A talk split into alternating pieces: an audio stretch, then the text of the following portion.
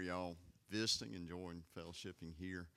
Um, Steve has gone this morning, and uh, Dieter Paulson, who's spoke here before us, and uh, Dieter is the pastor of Redeemer Church here in Scottsboro, Alabama. He's also the executive director at the Turning Point Pregnancy Center and uh, a good friend with this church and has been for, for some time now. Um, and Dieter, we're, we're appreciative of you being here and filling in for Steve this morning. Um, that's a that's a bad word used filling in. We're thankful for you to be here and, and preach and teach for us this this morning. Uh, his wife's Marty. They have four children, and and uh, again, we thank you for being here. It's, a lot of y'all know either know Dieter or you've been here when he has has uh, been here leading us before. So again, thank you, and he'll be here in in a little bit. Um, to, to teach. Um, after we get through here in a, in a minute, Stan Gibby's going to come up and, and uh, do our call to worship, and then we'll get started. Uh, did want to go ahead and I'll, I'll, go ahead and mention this now that we will not have a service tonight, so this will be our only service today. Um, any other announcements or anything? Uh, Bible study you need? The ladies' Bible study, new ladies' Bible study is going to be starting this Tuesday night here at the church. What time? Six thirty. So, any questions about that, y'all can see Ann and ask her about that. Um, other than that, I think we are about ready to go. Let me uh, open in prayer and we'll get started. Father, we thank you.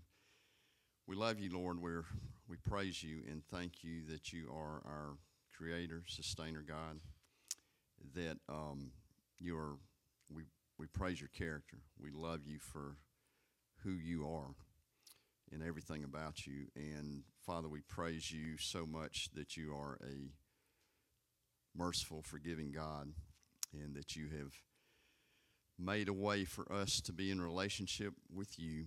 And when Jesus, your Son, died on the cross for our sins, and Father, you um, again, you are merciful and forgiving and we praise you and thank you for that. Um, we claim you and nothing else for our righteousness and what Christ has done on the cross. And we, um, we give the service to you this morning. And we love you. In Jesus' name we pray. Amen.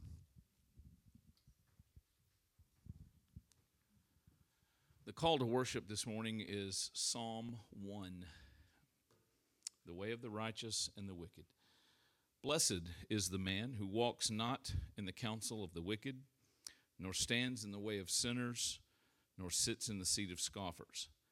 But his delight is in the law of the Lord, and on his law he meditates day and night. He is like a tree planted by streams of water that yields its fruit in its season, and its leaf does not wither. In all that he does, he prospers. The wicked are not so but are like chaff that the wind drives away. Therefore, the wicked will not stand in the judgment, nor sinners in the congregation of the righteous. For the Lord knows the way of the righteous, but the way of the wicked will perish. Let's pray. Father, thank you for the opportunity we have to come and to worship you. Lord, not just uh, with the songs that we sing, but Father, as we hear your word taught and preached, uh, God, we thank you that uh, we have that freedom in this country. And Lord, we, we thank you for your word and for um, how the word guides uh, every aspect of our lives. And God, I pray that you would help us to yield uh, to the, the teaching of your word, the clear teaching of your word. And Lord, thank you for Dieter. And I pray, God, that uh, you would use him this morning to, to speak to each of our hearts. Lord, may this time of worship and song uh, bring glory to you uh, as we lift our voices to you. In Christ's name, amen. Good morning. Let's stand and worship together.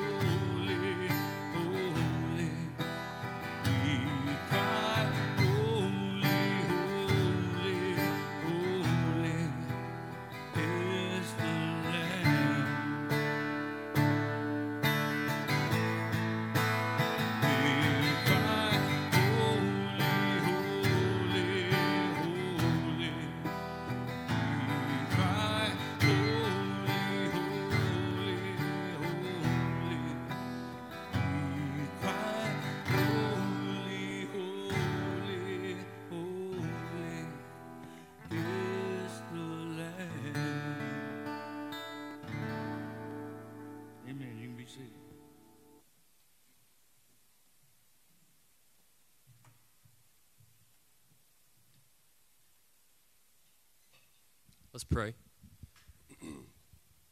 Father, thank you for this morning you've given us to, to gather here uh, as a body and worship you in song and uh, through scripture um, and fellowship. Lord, I pray you would uh, open our minds, open our, uh, open our hearts, um, allow us to uh, really fall down, um, you know, confess our sins to you um, so that we are um, able to, to hear, hear from you clearly. Lord, I pray you would uh, be with Dieter as he brings the word to us later.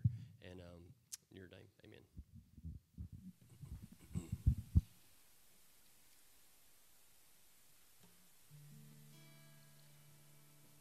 This song this morning is a my mother-in-law, Lynn's mom, will be 90 tomorrow, and uh, she lives in uh, Cloverdale. And due to the circumstances of COVID and all that, we don't get to visit a lot and haven't for a year or more. But the fact that she's 90, this is one of her favorites hymns, so our songs, hymns.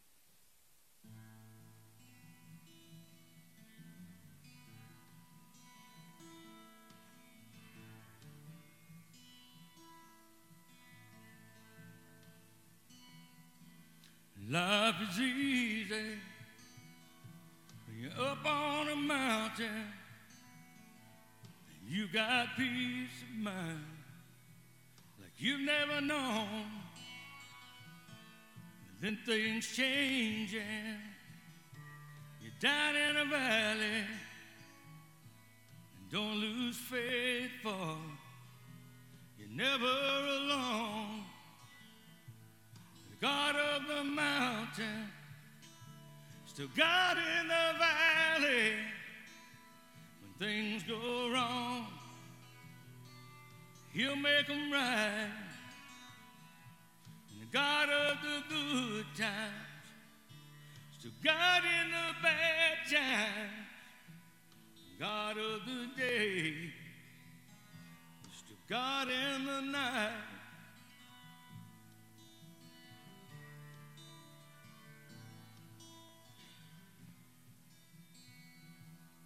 You talk of faith when you're up on that mountain. Talk comes easy when life's at its best. Then down in the valley, trials and temptation. That's when faith is really put to the test the God of the mountain, still God in the valley. When things go wrong, He'll make it right. And the God of the good times, still God in the bad times. God of the day, still God in the night. And the God of the good times, still God in the bad times, and the God of the day, is still God in the night.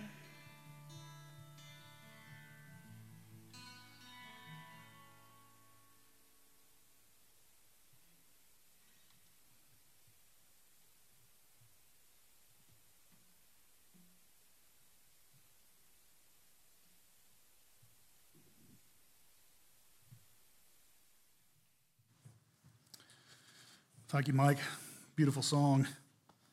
It's good to be with you all today. If you have a copy of God's Word, open it to Matthew chapter 23. Matthew chapter 23, verses 1 to 36. Bit of a long passage, but I'm going to read fast. But uh, let's now tune our hearts to God's holy word.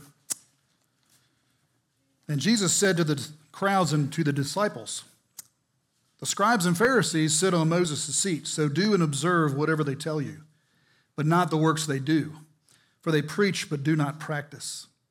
They tie up heavy burdens hard to bear and lay them on people's shoulders, but they themselves are not willing to move them with their finger. They do all their deeds to be seen by others, for they make their phylacteries broad and their fringes long, and they love the place of honor at feast and the best seats in the synagogues, and greetings in the marketplaces, and being called rabbi by others. But you are not to be called rabbi, for you have one teacher, and you are all brothers. And call no man your father on earth, for you have one Father, who is in heaven. Neither be called instructors, for you have one instructor, the Christ. The greatest among you shall be your servant. Whoever exalts himself will be humbled, and whoever humbles himself will be exalted. But woe to you, scribes and Pharisees, hypocrites, for you shut the kingdom of heaven in people's faces, for you neither enter yourselves nor allow those who would enter to go in. Woe to you, scribes and Pharisees, hypocrites, for you travel across sea and land to make a single proselyte, and when he becomes a proselyte, you make him twice as much a child of hell as yourselves. Woe to you, blind guides, who say, If anyone swears by the temple, it's nothing. But if anyone swears by the gold of the temple, he's bound by his oath. You blind fools, for which is greater, the gold or the temple that has made the gold sacred? And you say, If anyone swears by the altar, it's nothing. But if anyone swears by the gift that's on the altar, he is bound by his oath. You blind men, for which is greater, the gift or the altar that makes the gift sacred? So whoever swears by the altar swears by it and by everything on it. And whoever swears by the temple swears by it and by him who dwells in it. Whoever swears by heaven swears by the throne of God and by him who sits upon it. Woe to you, scribes and Pharisees, hypocrites! For you tithe mint and dill and cumin and have neglected the weightier matters of the law justice, mercy, faithfulness. These you ought to have done without neglecting the others. You blind guides, straining out a gnat and swallowing a camel. Woe to you, scribes and Pharisees, hypocrites, for you clean the outside of the cup and the plate, but inside they're full of greed and self indulgence. You blind Pharisee, first clean the inside of the cup and the plate, that the outside also may be clean.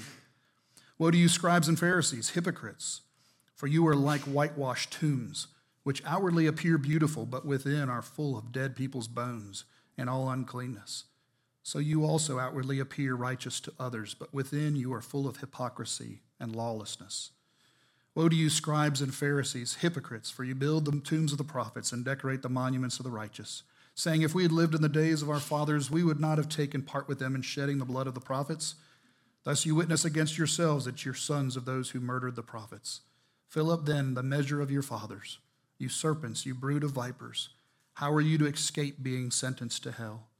Therefore I send you prophets and wise men and scribes, some of whom you will kill and crucify and some you will flog in your synagogues and persecute from town to town, so that on you may come all the righteous blood shed on earth, from the blood of righteous Abel to the blood of Zechariah the son of Berechiah, whom you murdered between the sanctuary and the altar. Truly I say to you, all these things will come upon this generation. Let's now pray. Ask God's blessing upon the preaching of his word. Father, we bow before your throne of grace and we ask that you would be our teacher. It's a passage that seems daunting and maybe not what we were thinking we would hear today, but we pray that you would use it for your glory in our hearts, that you would build us up, that you would confront us also, Lord, where we need to be confronted, that you would, Lord, enable us to learn from what Christ our Savior has commanded us here. We ask that you would hide the messenger, that you'd speak through your word powerfully and clearly, and make us more like our Savior, Jesus Christ. It's, it's, in, all, it's in Christ's name that we ask this, and all God's people said. Amen. You ever heard someone say, I don't go to church because the church is full of hypocrites? I love that one. I, I, I really don't love it, actually, because it's not a reflection of reality. What they're saying is there's people in church that appear to have it all together. They're sweet and kind and nice, maybe on Sundays, but they seem to have a different reputation outside of church, outside of Sunday. I call these people Sunday saints and Monday ain'ts. You ever heard that one? I can't, I can't claim originality on that. The reality of it is, the church is, you know, I don't think the church is full of hypocrites. The ancient Greek understanding of a hypocrite was an actor, somebody who's putting on a face, who is putting on a show to be somebody who really they're not. They were actors or fakers. So, this message this morning, I'm entitling Warnings to Christ Followers and to Fakers. Because Jesus is at the end of his ministry, he's about to go to the cross, and he's giving warnings. He's talking to those who have, he's come to preach a message of salvation to, and to say, hey, I, I'm calling you to follow me. And there's others, though, be careful. Don't follow these guys. They are the blind ones, they are the blind guides. They will lead you to judgment because their way is judged by me. So, when we think about these, this concept of followers and fakers, the reality is the church is made up of, of all kinds, and we have to know that there's going to be those within our midst. And so, and we also have to know that the heart that we have, because sin is still present, we're going to battle with these very tendencies that we see also, even within the hypocrites. So we're just being warned by Christ to know, once again, the way of salvation is through Him, through following Him. The way of judgment is following your own way, because really the, the path of the followers is a path of hypocrisy. It's a path of self righteousness and doing things for your own glory. So, first, his warning to followers of Christ be not like the scribes and Pharisees, he says in verses 1 through 12. He's been encountering these Pharisees all along. He's, once again, he's, he's been teaching in parables. Parables are meant to open the eyes of those who cannot see. It's this message of salvation and mercy. It's also to blind those who think they can see, like the Pharisees, and really turn their world upside down. So judgment and salvation. Be, be having those themes before you as we as we hear what Jesus has taught.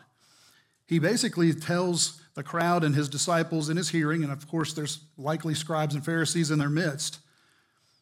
The scribes and Pharisees sit on Moses' seat, so do and observe what they tell you. What in the world is going on here? First of all, in the synagogues, there's a seat, and that's where the rabbi would sit and read from Moses' first five books, the Torah. And they would expound upon the law and tell the people, this is how you are to live.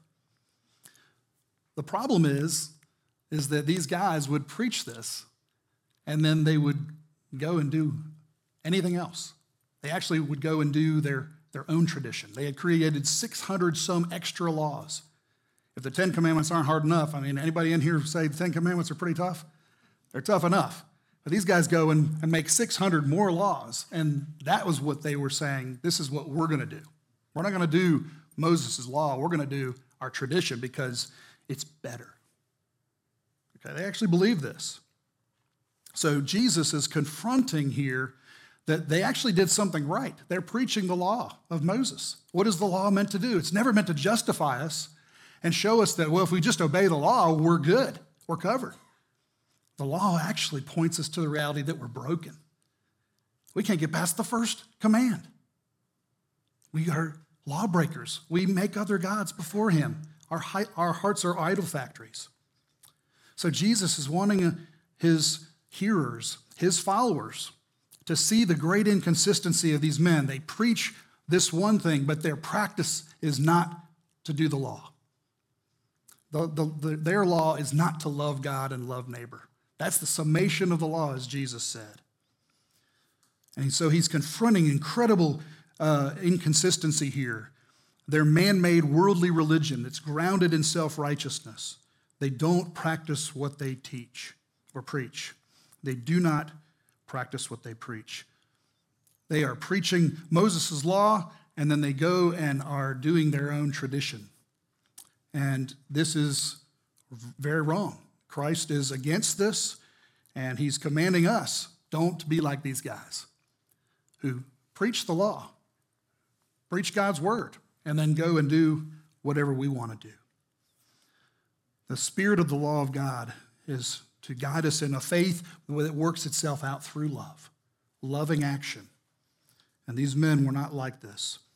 The other inconsistency Jesus points out is that they do what they do for themselves And this is very interesting. He, he sees that they want to be seen. He does, they do everything they do so that they can be seen by others. So it's all about boosting their own pride and their own self righteousness. they make their phylacteries broad and their fringes long. The Spirit of God had told Moses to have the people bind the law of God upon their foreheads and their forearms so that they would literally be guided in everything they do in their mind and their actions by the law of God. So, what do these guys do? They make these big boxes to wear on their heads and their, and, and their arms, and they're full of tassels and whatnot. I mean, it had to look really silly. I mean, think about taping a shoebox to your head, and that's what it basically looked like. And these guys, they want the bigger the boxes, the better. They wanted to impress. They wanted to become the most, they wanted to be the most religious of the day. And they thought that that was the practical application that the Holy Spirit was telling his people to do through Moses. And that was not the case. The law is to be on our minds and in our hearts and to guide everything that we do, not to have a literal box on our head so that we can have other people go, wow, that's a big box on his head. No. Jesus is exposing that he sees our hearts. He sees that they love the place of honor. They love the best seats in the house and the greetings in the marketplaces and being called rabbi. He, he sees their hearts and he knows that these men are evil. They are all about their works, that somehow those works measure up to God saying, Good job. I approve of you. And nothing could be further from the truth to the point that Jesus said, Unless your righteousness exceeds that of the scribes and Pharisees, you cannot enter the kingdom of heaven.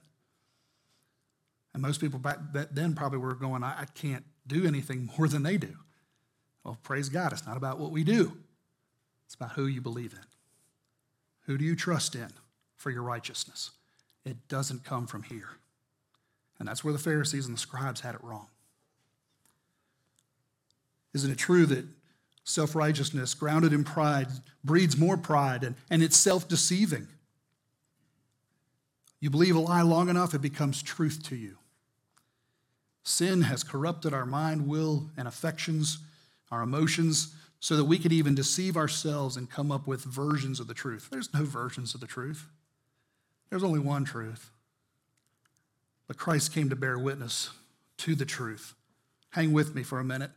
Think about Pilate confronting Jesus there in the last couple days of Jesus' life. And Jesus says to Pilate, My kingdom is not of this world. If my kingdom was of this world, my servants would have been fighting that I might not be delivered over to the Jews. But my kingdom is not from this world. Pilate said to him, So you're a king? Jesus said, You say that I'm a king. For this purpose I was born. For this purpose I've come into the world to bear witness to the truth. Everyone who's of the truth listens to my voice. Pilate said to him, What is truth? Did you hear that? Pilate actually acknowledges that sinful man on his own does not know what truth is. He cannot know what truth is. To him, truth is what is relative to him, it's a subjective matter. Well, Jesus is revealing to Pilate and even to us as we have God's word that he's a king. My kingdom, he says. Jesus is a king. He's speaking of his kingdom, and his kingdom is not like any other. It's not of this world nor from it. It's a spiritual kingdom. And he's come to bear witness to the truth, revealing he is the greater Moses. So he's a prophet unlike any other who's come before him, whose, prob- whose purpose was to come into this world and to be born to demonstrate to the world in darkness what the light of truth actually is. And he does more than serve as the greatest king and the greatest prophet. He hints to this when he says, Everyone who is of the truth listens to my voice. He is the actual priest who has come to mediate between God and man, to speak, to make sacrifice for those who are of the truth, those born of God, as John says. And he would do this through his own death, his own sacrificial sacrifice of himself for us on the cross.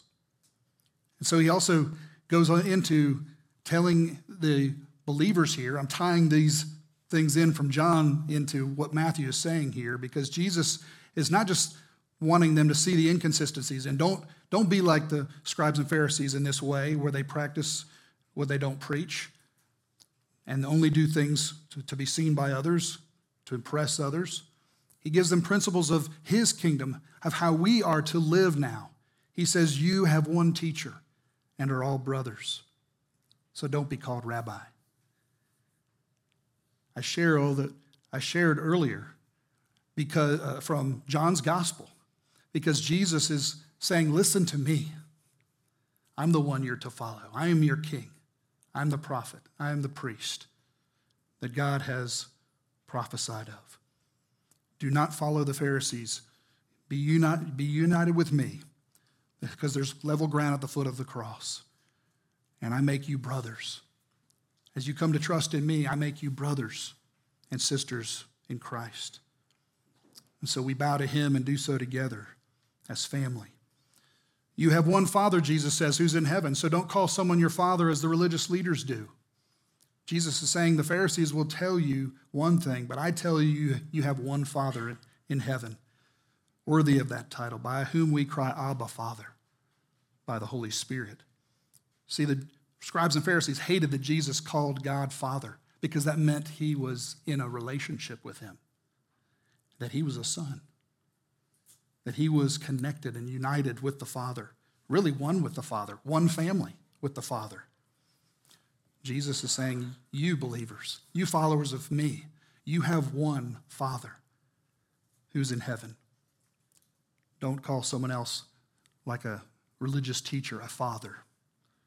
I'm, you have one Father in heaven.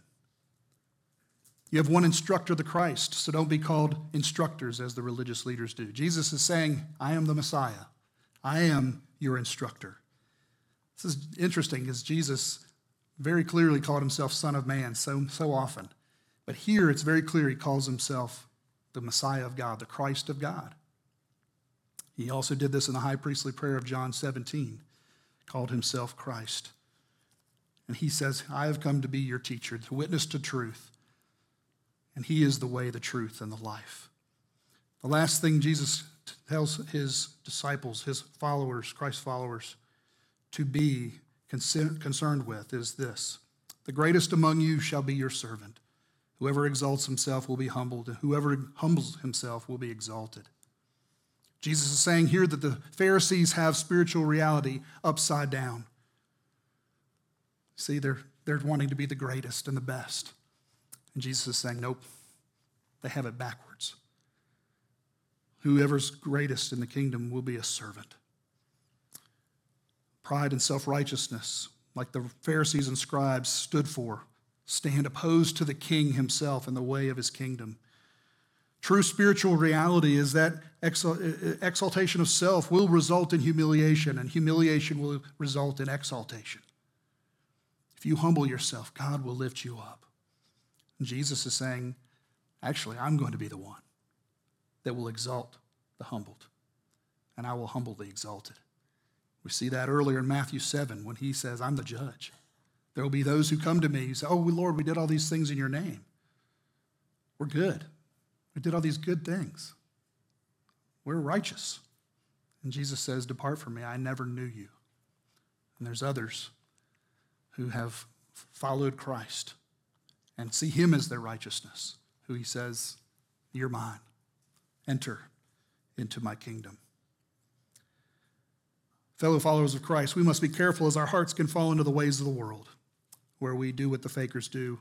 Paul W. Powell once observed Pride is so subtle that if we're not careful, we'll be proud of our humility.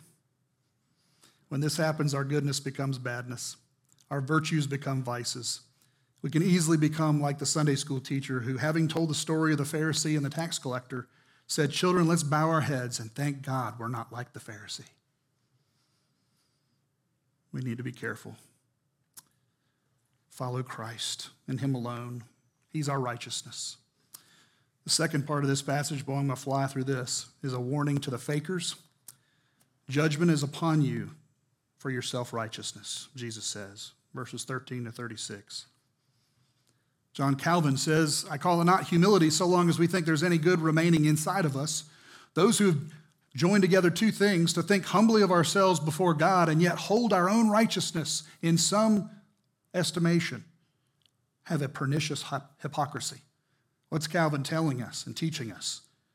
That if we have a think, you think of ourselves humbly before God and yet still hold on to a righteousness that is our own, we are guilty of hypocrisy.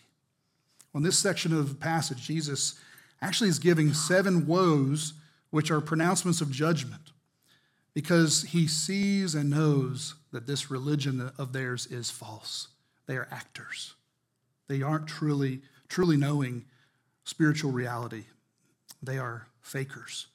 So the Lord Jesus is warning them that he sees their hearts and they will be judged for their sins. But I think we also need to take away from it, Christ followers, that Jesus is saying, I see you too. I see where your heart and flesh tend towards these very things. So we got to be aware of them. So don't check out and think these don't apply to us. They actually do. And we've got to just be aware of these so that we can repent and turn back to Christ. So Jesus says the first woe, he's pointing out that fakers lead themselves and others away from the kingdom of heaven. Instead of showing others the way to heaven and, and doing what Christ has, has called us to do and teaching others to be his disciples, he's saying these fakers, they don't themselves enter the kingdom of heaven and they keep others away from the kingdom too. They are showing their own righteousness, their self righteousness within themselves. Calvin says the human heart has so many nooks and crannies where pride or vanity hides, so many holes where falsehood lurks. It's so decked out with deceiving hypocrisy that it often dupes itself. We've got to be, be watchful of the sin that can blind us to what's going on. We're blind sometimes to our own blindness. Fakers are tr- truly blind to true spiritual reality in the kingdom. That maybe we make it about our own kingdom. May God help us to repent of where we've made more of our own kingdom than the kingdom of Jesus Christ. Maybe of saying, you know what, I can't lead somebody to Christ. I haven't gone to seminary or I haven't got the right things to say. That's not true. You've got the Holy Spirit. you've got the Word of God. Be willing. Make it a priority. We might be the only Jesus people see, so let us be his hands and feet and make disciples of him. May we even point ourselves to, uh, to Christ, to his kingdom, to be about him and his kingdom. Seek first the kingdom of heaven and his righteousness. Let's follow him together as he's returning soon. Secondly, fakers bear fruit but it's often rotten fruit that's worse than their own. They work hard to make disciples. This is what he's talking about here. They actually work hard to make disciples of their own, but they make them worse than themselves. He calls them that they're, they're, that they're children of hell, and they're actually making them twice the children of hell that they are. That's a pretty strong statement. May we repent of corrupting others by our ungodly influence and fleshly example. Repent of being unfruitful and unproductive in the knowledge of Christ. Yes, I said that. Christians can actually be unfruitful in, the, in, in knowing Christ. Why? Because we're not adding to our faith. We're not growing in our faith. We're stagnated. We're not seeking the Lord. We're, once again, maybe about our own kingdom and feeling good about being a good Christian person who doesn't do like these things like this person over here. May we pour out ourselves in the lives of others that they might learn from our mistakes and be modeled how to live the Christian life so they'd outshine us in this world and in the next. One of the biggest examples that I've sought to put forth in my family is to tell my kids, hey, I'm sorry, Dad, Dad's failed. Please forgive me. That's been huge. My son has told me, Dad, I can't tell you how much that means to me when you said that. That's, that's, that's real. That's sincere. That's authentic. Fakers don't do that. So let's not be like the fakers. Let's repent and confess our sins, constantly demonstrating that we are bearing fruit for God's glory. Fakers also mislead others in what is most important. They're blind guides. They are fools, Jesus says. They are mistaking the profane for the sacred. They're making mountains out of molehills, making a big deal about the gift being greater than the altar, the gold greater than the temple. I mean, these guys just made a big deal about these externals and forgot about the very heart of the faith. May we repent of making certain things more important than the Lord Jesus and relationship with Him. You know, if we've made Christianity about going to church, doing Christian things, drinking Christian coffee, having Christian conversation, whatever you fill in the blank, actions like you know, being nice, being tolerant, or whatever I call being nice the 11th commandment. There's a lot of people in the world are like, oh, just Christians just need to be nice. I'm like, Christians are nice. I'm not hateful toward anybody. I just have convictions. And if I say I don't agree with something, that doesn't mean I'm hating on you. Um, but we need to repent of our idols, folks, making good things ultimate things. We need to repent of that because that leads us down dark roads where we look like fakers and we're misleading others. Fakers actually neglect to misunderstand the law. This is one of my favorite ones. As we can neglect what is most important in the law to do that which is least important in it. Jesus says these Pharisees tithe mint and dill and cumin, these little spices, and tithing, you know, these little things, so important, right? No, not really. Tithing is very important to God. But these guys made such a big deal about tithing these little tiny spices. But they abandoned justice, mercy, and walking humbly with God in faithfulness. They missed the mark by their outward actions of tithing all these spices. They majored in the minors. So Jesus actually says, You blind guides, you strain out a gnat and swallow a camel. I love this phrase. If you don't know what it means, it's your lucky day. Here it is. These guys, if they had a little gnat swimming in their milk, they just scoop, make, make sure they would scoop that little gnat out so they could keep drinking their drink. We'd probably throw it out, but back in that day, you don't do that. But these guys were all about the little things, making sure they were clean in the little things. But Jesus says, metaphorically, they were swallowing camels. What's wrong with a camel? Those guys, Jews don't eat camels because they're unclean. Jesus is basically saying, You care so much about these little things. And yet at the same time, in the big things, you are taking in all this uncleanness, and you yourselves are unclean. Don't major in the minors. Don't major in the minors. Be concerned about the law and don't neglect it. Don't misunderstand it. For if we are neglecting and misunderstanding it, once again, what are we doing with these little things? We're, we're, we're just being hypocrites. Cleaning out these little things, but in the big things, really mis- misguiding folks. Let's repent of our sins of commission, doing what God has said not to do. You know, there's things God's told us not to do, right? And oftentimes we're like, yeah, God's laws often are a lot about what not to do. But there's a lot of things that He tells us to do. And so there's sins of commission, the things that we're, we're told don't do that, that we do. But there's also the things He's told us to do. And we, we don't do those. We got to repent of both. The law teaches us God has given us things that He wants us to do and, and it wants us to pursue, and those are sins too when we don't do them. Let's repent. Let's be sure to let the law be something we really seek to understand and be careful not to misunderstand and to practice what God has shown us there. Also, we see fakers focus on the externals of religion. These guys focused on cleaning the outside of the cup but the inside of the cup was full of greed and indulgence, self indulgence. It's interesting. Jesus is saying, don't focus on the externals. This is not a, what true religion is about. I, I, I actually get this from Tim Lane and Paul Tripp. They talk about fruit pasting. You know, if you draw a picture of a tree and you start pasting fruit on the tree, that's kind of what people do to look good on the outside. Like, oh, I got all these things on the outside that people go, oh man, he's a great Christian. Look at all the good stuff he does. The, these scribes and Pharisees were all about this fruit pasting. But it's, it's not about what's inside that's leading them to have good fruit. They're just putting on these things on the outside to look good.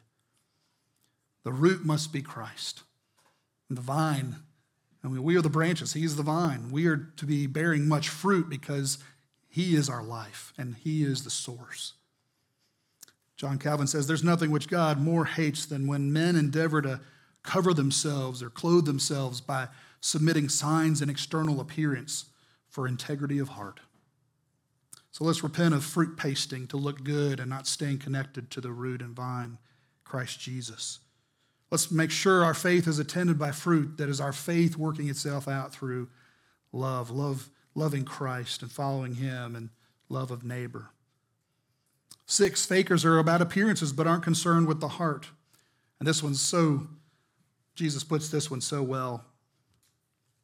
You are like whitewashed tombs, which are outwardly appear beautiful, but within are full of dead men's bones and all uncleanness. They appear outwardly righteous, but are full of hypocrisy and lawlessness. Once again, Jesus is kind of talking about if you look, try to look good on the outside, but the inside's dirty, your religion's worthless. It doesn't make any sense. And this is not true religion. True religion, the spiritual religion that Christ has come to give uh, us through following him, is going to be from the inside out. So we've got to take care of our own souls, folks. I mean, if we had a show of hands this week, who's spent time with the Lord in prayer and in the Word? Who's really seeking to follow Christ each and every day from, from the heart? I promise you, if you, and I dare you, if you make that personal worship habit a priority, and you say, Lord, I'm going to put you first every day. I want to, I want to, I challenge you to see what would happen in your life.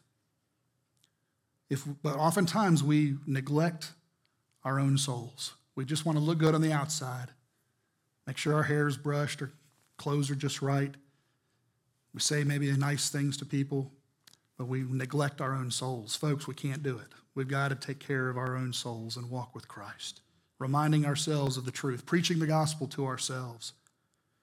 Let's make sure that we're not indulging in spiritual pride and sinful acts while trying to look righteous. Our sins will find us out. And lastly, this one's a, a tough one, but fakers are liars and deceivers. And Jesus knows and sees their hearts. And he speaks about these scribes and Pharisees, how they actually decorated the monuments of the righteous, like the graves of the prophets. And he basically says, You guys are liars. You do all that, and actually you are dishonoring them, and you would kill them today if they were living. Why is Jesus saying this? Well, he heals Lazarus and raises him from the dead, right? He, he raises him from the dead, and what, what do the scribes and Pharisees do? They plot to kill him. They plot to kill Lazarus because of what he stands for and that he's able to preach Christ. They were pursuing Christ to kill him. Jesus is calling them serpents, broods of vipers. They cannot escape their sentence of, of hell that Jesus has on them. And on them will come all the righteous blood shed on earth, from Abel all the, all the way down to Zechariah. And I don't, I don't quite understand where Jesus is, is bringing that fact in, but I think what he's saying is, I see, I see you guys. I see your hearts. You're just like your fathers who killed the prophets. And I saw, Zerach, I saw Zechariah the son of Berechiah, that you, your fathers murdered between the sanctuary and the altar. I saw that. And that's coming on you because of your lying and your deceit, deceitful ways. Let us repent of aligning ourselves with the enemy and his offspring through lying and being deceitful. Let's be faithful to the truth and live in truth, even though it might cost us to do so. And let's remember he knows our deeds and will hold us to an accounting in his sight. I close with this story. A newspaper called the Christian Herald recounted that a man met with a severe accident and was taken to the hospital. When the doctor was looking at his injuries, he noticed the name of Jesus beautifully tattooed on the man's chest. And a nurse standing by said, I wonder if it's deeper than the skin. That is the kind of religion that the Lord Jesus came to give to us a religion that is deeper than the skin, religion actually based in relationship with Christ, our Savior, where He is our Messiah that we follow. He is our righteousness. He is our everything, our all in all. May God help us as followers of Christ practice what we preach, walk the talk, do what we do, not to be seen by others, but do all we do for the glory of God. May we follow his warnings, be diligent to watch out that we follow him and not the pride and self righteousness that's so deceptive. And may those who find themselves to be religious fakers this morning, not following Jesus Christ, I say turn from, from your sin and look to Jesus Christ. Turn from your self righteousness and self justifying ways because our righteousness, folks, in and of themselves are like filthy rags. There's no, there's no one righteous except for Christ. May all of us have a religion that is deeper than the skin, religion that goes down to the heart, where Christ Jesus lives and reigns. Let's pray. Father, we thank you for your word this morning. We ask that you'd help us as Christ's followers, Lord, to apply these truths. We ask that you would stir our hearts. We ask that you would help us. Oh, Lord, help us to do justly, to love mercy, and to walk humbly with our God. We ask, God, that you would convict the hearts of us in here, Lord, where we have been fakers and, and been faking it. We know because of sin, God, we can have these tendencies. So we yield these things up to you. We ask that you would refresh us by your grace this morning, by the Spirit of God, that you would help us to be obedient and repentant and believing people who leave here different than when we came. Lord, help us not to be Sunday saints and Monday ain'ts. Help us be consistent and sincere and authentic so that the world around us might see Jesus and say, hey, I want to know him too. Lord, we ask all this in the name of Jesus. God's people said, Amen. Let me close us with a benediction. May the Lord bless you and keep you. May the Lord cause his face to shine.